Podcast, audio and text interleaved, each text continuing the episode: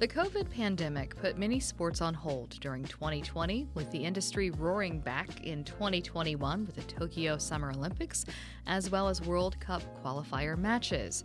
With the return of sports came the return of sports statistics. The Royal Statistical Society's 2021 Sports Statistic of the Year is the focus of this episode of Stats and Stories, where we explore the statistics behind the stories and the stories behind the statistics. I'm Rosemary Pennington. Stats and Stories is a production of Miami University's Departments of Statistics and Media, Journalism, and Film, as well as the American Statistical Association. Joining me is regular panelist John Bailer, chair of Miami Statistics Department. Our guest today is Robert Mastrodomenico, fellow of the Royal Statistical Society and owner and founder of statistical consulting company Global Sports Statistics.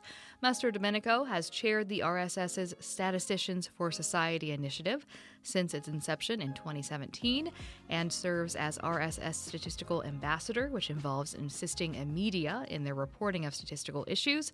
Mastrodomenico is also the vice chair of RSS's Statistics in Sports section, which chose this year's winners in the Sports Statistic of the Year competition. Robert, thank you so much for joining us again. Thank you for having me. It's great to be here.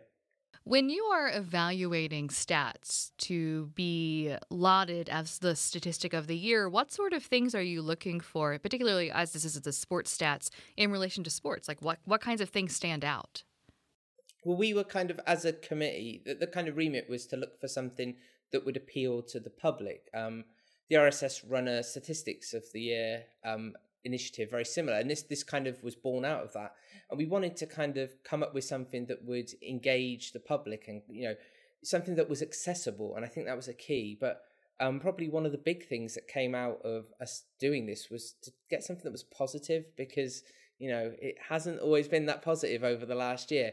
And and when we kind of came together as a committee when we brought together all the statistics it, it was surprising at how many kind of positive statistics we could find. And you know we wanted to kind of come out with something that people could kind of say, that's great, you know, you know, as as things get back to normal, this is a real positive kind of statistic and message that we can kind of. Yeah, I, I was wondering if perhaps he just wanted to be on Stats and Stories again. of course, that, that's my motivation, for everything. I mean, it would be fully understandable had that, if that were indeed the case. I'm, I'm curious. Did you get a lot of uh, a lot of submissions, a lot of a lot of nominations for possible stats of the year? in sports? So uh, the RSS have a statistics in sports section. So it's a number of people who volunteer their time. Um, they all, most of us work within or, and all have an interest in statistics and sports, a background in statistics.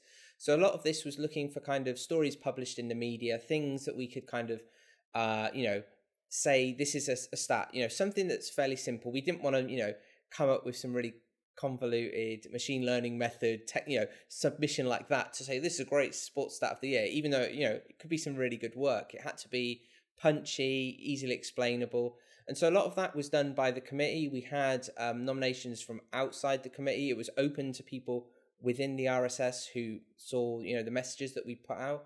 Um, but you know most of it was done within the committee in their own time, looking for kind of media stories statistics, things that had been put out there. So, and a lot of this, you know, we were kind of looking at kind of bigger stories, things that, you know, would engage the audience as opposed to really niche things that, you know, maybe wouldn't get much traction with people outside the RSS, but also engage those within the RSS and, you know, the normal statistical community who aren't necessarily au fait with, you know, the minutiae of a lot of sports. So, what was uh, the stat of the year? Wow, the winning statistic was 53%, and that is the percentage of Team GB athletes at Tokyo 2020 who were female. And it's the first time in its 125 year history that the team has had more female than male athletes at a Summer Olympic Games. And uh, the source of that was Team GB, and we thought that was, you know, a really kind of positive stat. Uh, and and in many ways, uh, surprising but unsurprising. But it's just nice to kind of see that this hasn't happened and I think uh, from the committee as well, a lot of us were surprised it hadn't happened before. But I think it's a really nice story, and this kind of coincided with you know a lot of great female results at the Olympics. We had loads of. Uh, I'm not sure what. Obviously, I followed the Olympics, but you know, in the UK, it's very UK centric on our kind of media. And there were a lot of great stories of, of athletes that hadn't had success previously, which was really nice. In some of the new sports that we'd never seen before. And, you know, a lot of these were female athletes, which I thought was really great. And, you know, the whole story, I think, and the statistic kind of encapsulated what was a really great time in sports and the UK as a whole. Is that a story that news media in, in Great Britain picked up on and, and reported on? Um, it, we we put it out there within the media, but I think um, more so what kind of happens during the Olympics, and I'm not sure if it's the same in the US, is they focus a lot on the athlete and the you know the sport and the, and everything because everything's so fast moving eh, you know you've got lots and lots of kind of every day's a new, a new stars made and we had a lot of those kind of new stars come out of you know nowhere. You know our rowing didn't perform as well as it had done and you know there, there were other sports that compensated for that and, and did much better and you know the, the media because everything is is so dynamic it's kind of like you know a football t- tournament or you know a big event where you've got lots and lots of kind of people from around the world coming together. The, the news is moving so fast. So i think the focus was less on the gender more on the kind of the people. But that kind of this i think if people look back and kind of think of this statistic in the context of that olympics it kind of you know magnifies what was a, real positive games for the UK and I think for the, the world in general. I think there's a lot of countries that you know can look at what happened in Tokyo against all the kind of adversity and kind of say that was really positive. And both for olympics and paralympics as well. Just even put on a games is you know mind blowing and, and some of the other statistics that were nominated kind of show a lot of the kind of adversity that came up against you know them putting on this you know this massive showcase I, yeah, it was it was pretty remarkable to me to think about athletes that were planning and prepping to to compete in one year, and have to push that down the road for another year yeah. to, to do that. That was remarkable, and and that seemed to be connected to to one of the other uh, one of the other statistics, sports statistics of the year that you that you cited. Do you want to talk about that that particular cost statistic that was? Oh yeah, yeah. I mean, th- when we were coming up, you know, the the 640 billion, which massive number, is the estimated cost in Japanese yen of delaying the Tokyo Olympics from 2020 to 2021. And that was from the Japan Times. And we kind of chose this just to kind of, and we had a few other nominations around the effect of COVID on sports and the cost to it. But just the magnitude of just moving an event like this back one year, it's just colossal. And, you know, to put on the games like this, you know, they should be commended. I mean, the Olympics as a whole costs a lot of money. And I think you know, there was loads of things against them. No fans, no traveling. You know, we've had an Olympics fairly soon. You know, we had the one in London, and the effect on you know the whole country with people coming in and the people within the country is massive. You feel it, but to do it in Tokyo under those conditions, it's you know crazy. You know, I think you guys have got an Olympics coming up at some point. You know, which I'm sure is. And I think you know it'll be great, you know, when people can travel and come. But to put this on in, you know, with no fans, and I think you know I think they did a great job. I I I watch all the Olympics all the time, and I really enjoyed it.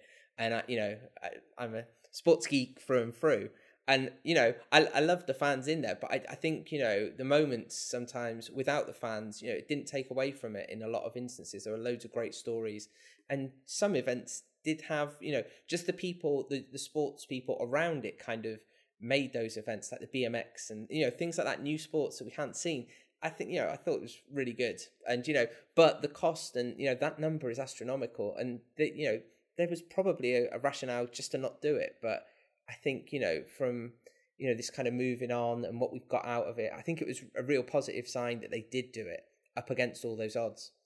I think it was interesting, and, and we'll talk about I think the, the, a couple of the other stats that are on here, but the fact that what you chose as the winner and then the highly commended none of them are really they're related and connected to covid but none of them are really overtly mm-hmm. covid stories and i yeah. wonder if that is something that in the in your group you sort of discussed about like how to handle that because i would imagine it, it's it is a hard thing to avoid it, even in the introduction to this podcast i referenced covid because it is yeah. sort of that that reality i wonder if you guys were talked about like how to handle stories around covid and what you wanted to do when it came to them I think a lot of this kind of happened organically because a lot of this was done, you know, independently, people within the committee and even the you know submissions coming in. we were just looking for kind of interesting statistics, and there were lo- there were a lot of kind of COVID ones that came in, but the process of kind of elimination of getting those down to the kind of most interesting and the ones we thought would you know tell the best stories, it kind of happened naturally because especially over the period we did it, there were a lot of kind of stories around, you know, if we think of soccer, for example, the effect of no um, no fans, what that had on, you know, home advantage, you know, how many away wins, things like that that at the time seemed, you know, huge and were really important. But as we kind of gathered more and more and, you know, more events started to somewhat get back to normal, we had the Euros here, which is another statistic that we mentioned, you know, mm-hmm. things felt like we were kind of getting through COVID, you know, I don't think we'll ever get through right. it. Yeah. probably always going to be here. right. But, you know, the normality around it and the positiveness that kind of comes out of, especially here in the UK, of the lockdowns we had and, you know, not being able to go out. And least these just kind of, it was way more organic than I think even the committee thought. Because at the start, uh, personally, and I think a few others in the committee thought this was just going to be a super COVID based statistic and everything we'd have would be COVID, COVID, COVID but these ones kind of came out of it, which I think is great. And I think those organic processes of just kind of gathering what's out there, and then you know between us, we had a pan, we have a kind of review panel who would go through what the best ones were, mm-hmm. what we mm-hmm. thought would be the best ones. It, it was it felt good to kind of come up with this. And I think this there wasn't a lot of the time on the panels. There's you know a unanimous kind of there's not always a unanimous winner. This kind of was really easy to do. Oh, really? Yeah. So I, as a quick follow up, did, did, did you have a specific rubric or uh, you know set of criteria that you were using to evaluate these stories? I mean, how, how did you how did you process these nominated pieces? Um, a lot of it was kind of based on uh, we just went through them. It it okay. would seem really kind of we had a, a, a, meeting, all our kind of judging panel, and one by one we just go through it. Um, ones people liked, ones people didn't. You know, process of voting. So survivor sports statistics story. You voted exactly. some off the island, some got to stay. Yeah. You know. We, we're a convoluted method over 20 weeks, uh, television polls. Some um, anonymous no, voting, no. exactly, yeah. You vote on phone, tweet in who you like. But it was much easier than we thought. We, we kind of planned out, I think, a few meetings. We thought we'd take need a while to do this and actually this happened quite quickly and it was yeah really easy to do. And i think you know again the kind of positiveness of some of the stories and you know the, the 53% was i think quite interesting. You know it surprised a few people you know on the, the panel. And it was a simple statistic that you know was positive and was timely. And you know in the end we didn't have any kind of opposition to the winner you're listening to Stats and Stories, and today we're talking to Robert Mastrodomenico about the RSS's Sports Statistic of the Year. Um, I am going to ask a question about the one uh, stat that seems overtly COVID related that is on here um, about this um, 66% number um, in connection to. Um, the Euro 2020. Do you so? Do you want to talk us through that as one of? It's one of the highly commended stats. Yeah, so we had kind of two around uh, Euro 2020, and obviously there's the 82%, which was the estimated average share of the UK viewing population who watched England's defeat against Italy in the final, and this 66%, um, according to a survey, the percentage of the British public who felt attendees at Euro 2020 fixtures in the UK should have mandatory proof of vaccination. And this was, we, we kind of thought this was quite a nice one because it encapsulated how people thought about vaccinations, COVID as a whole, our kind of protocols around, you know, people going back to sports because for us, um, especially the Euros, was the first kind of those those big events. You know, the final, the semi-finals, and I was at one of the semi-finals. Was the first kind of time we had masses of people in a stadium, and it was. It, I mean, I had a great time, but it was very strange to be in a stadium with. I, I think I was there. It was like sixty thousand, and in the final, it, it got went up higher. But you know that this all kind of we went from nothing to something really big really quickly, and it, we thought this kind of encapsulated how people thought about that, and also how we should move on because the plans for a lot of sporting events after this was to have people back in the stadiums. And if you follow any of the things like the Premier League, you'll see that's the case now. Um, and so we just kind of thought this was quite timely and it, it kind of captured what was a big kind of point of opinion in the UK. You know, when I was watching some of the the Euros, the the the how the stadiums were filled in different countries was so different. Yeah. I almost think Yeah, that yeah. the the if you just looked at the range of the percentage of of attendance that was permitted, it differed by country. You know, with you know that was in a, a very dramatic way, and then this you know to see this as kind of this attitude within kind of the UK uh, population towards towards the, the attendance at the the last events. I thought that was interesting. So I, I, I would have I would have been really curious now that you've said this. You know what what was the distribution of attendance on on these di- different venues throughout the that tournament? Yeah, I mean, it was so. This is probably I, I'm uh, my kind of main job is you know my main research focus is football. So this was a big thing for me from a kind of research and professional point of view because clients and that deal in this kind of thing. And you know, we've got a tour- we had a tournament unlike any other where everybody's playing in different countries at a time when you probably shouldn't play in lots of countries and be moving around. The whole setup seemed crazy, and you know you know they could have moved it to one country kept all the teams isolated but no everybody moves around but again they, they managed it pretty well and you know there wasn't too many people thought the whole tournament would fall apart on like you know a positive covid case and we there was a case obviously in england where a few players mixed in england scotland game and that caused a slight problem but as a whole the tournament went very well but you're obviously every country had their own attitudes towards you know how many people could be in attendance which was based on maybe where the country was in their state of the pandemic. And you then kind of link that back to lots of teams having home advantage all through, England being one of them, Italy being another, you know, who played all their group games at home. England essentially had the closest thing they've had to a home tournament since Euro 96. And so, you know, they had one away game in Italy and everything else was played at home. So, you know, it, for me, it wasn't a surprise that we got, uh, you know, these two teams in the final. And, you know, I, I thought England that was one of their better chances to win something, and you know they came really close and you know did really well. I so I'm a I'm a usually a fan of the German national soccer team. Yep. Um, but I man, I was really rooting for England, and that was I was watching that game in a German restaurant here in Oxford, and it was heartbreaking. my surname's my surname's Italian, so you know it was, it was a pretty good night for me in the end. But, you know, none of my friends wanted to speak to me for a while. you know, I, I, the one thing I really liked when, when you talked about the, uh, the the percentage of the, the UK viewing population who watched the this this game, this final, I loved how you communicated this in contrast to other kind of events. Yep. You know, so you you put that percentage up against a couple of other reference events. So would you like to, to just sort of you know, just share with the, the people listening what were those other references were? Yeah, so you know we had for the, for the final it was a peak audience of 31 million, and that's not including streaming services or public spaces. It was you know a massive audience, and at the time you know that was the most watched broadcast since uh, the funeral of Princess Diana in 1997, which you know was a huge event.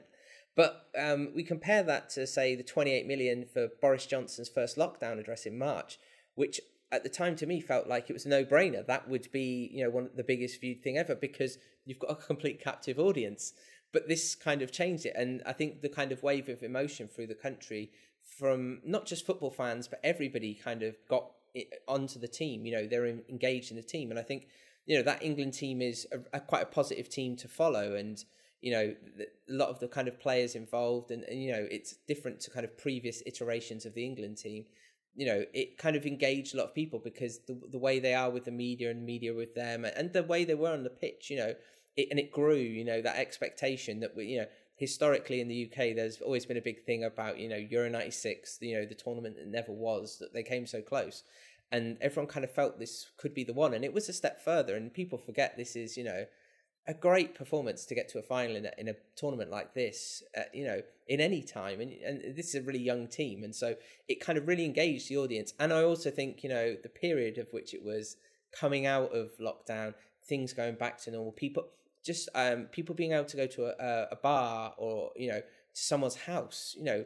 which things people now probably, even myself, I forget, you know, not that long ago, I couldn't go to anybody's house but people having you know the weather was good times were good it really engaged the audience and and you know that was felt to us like a really positive statistic the number of people and it's so high given not everyone likes football football generally isn't watched by that many people in the UK you know the Premier League is you know popular but the viewing figures are nowhere near that. But it just kind of took on a life of its own and grew through the tournament, which was great. And I think the tournament did a lot for kind of people, you know, this whole getting back to normal. But it kind of showed, you know, there is a kind of another side. We can get through COVID, and you know, life can be maybe better than it was before. And you know, this is great summer.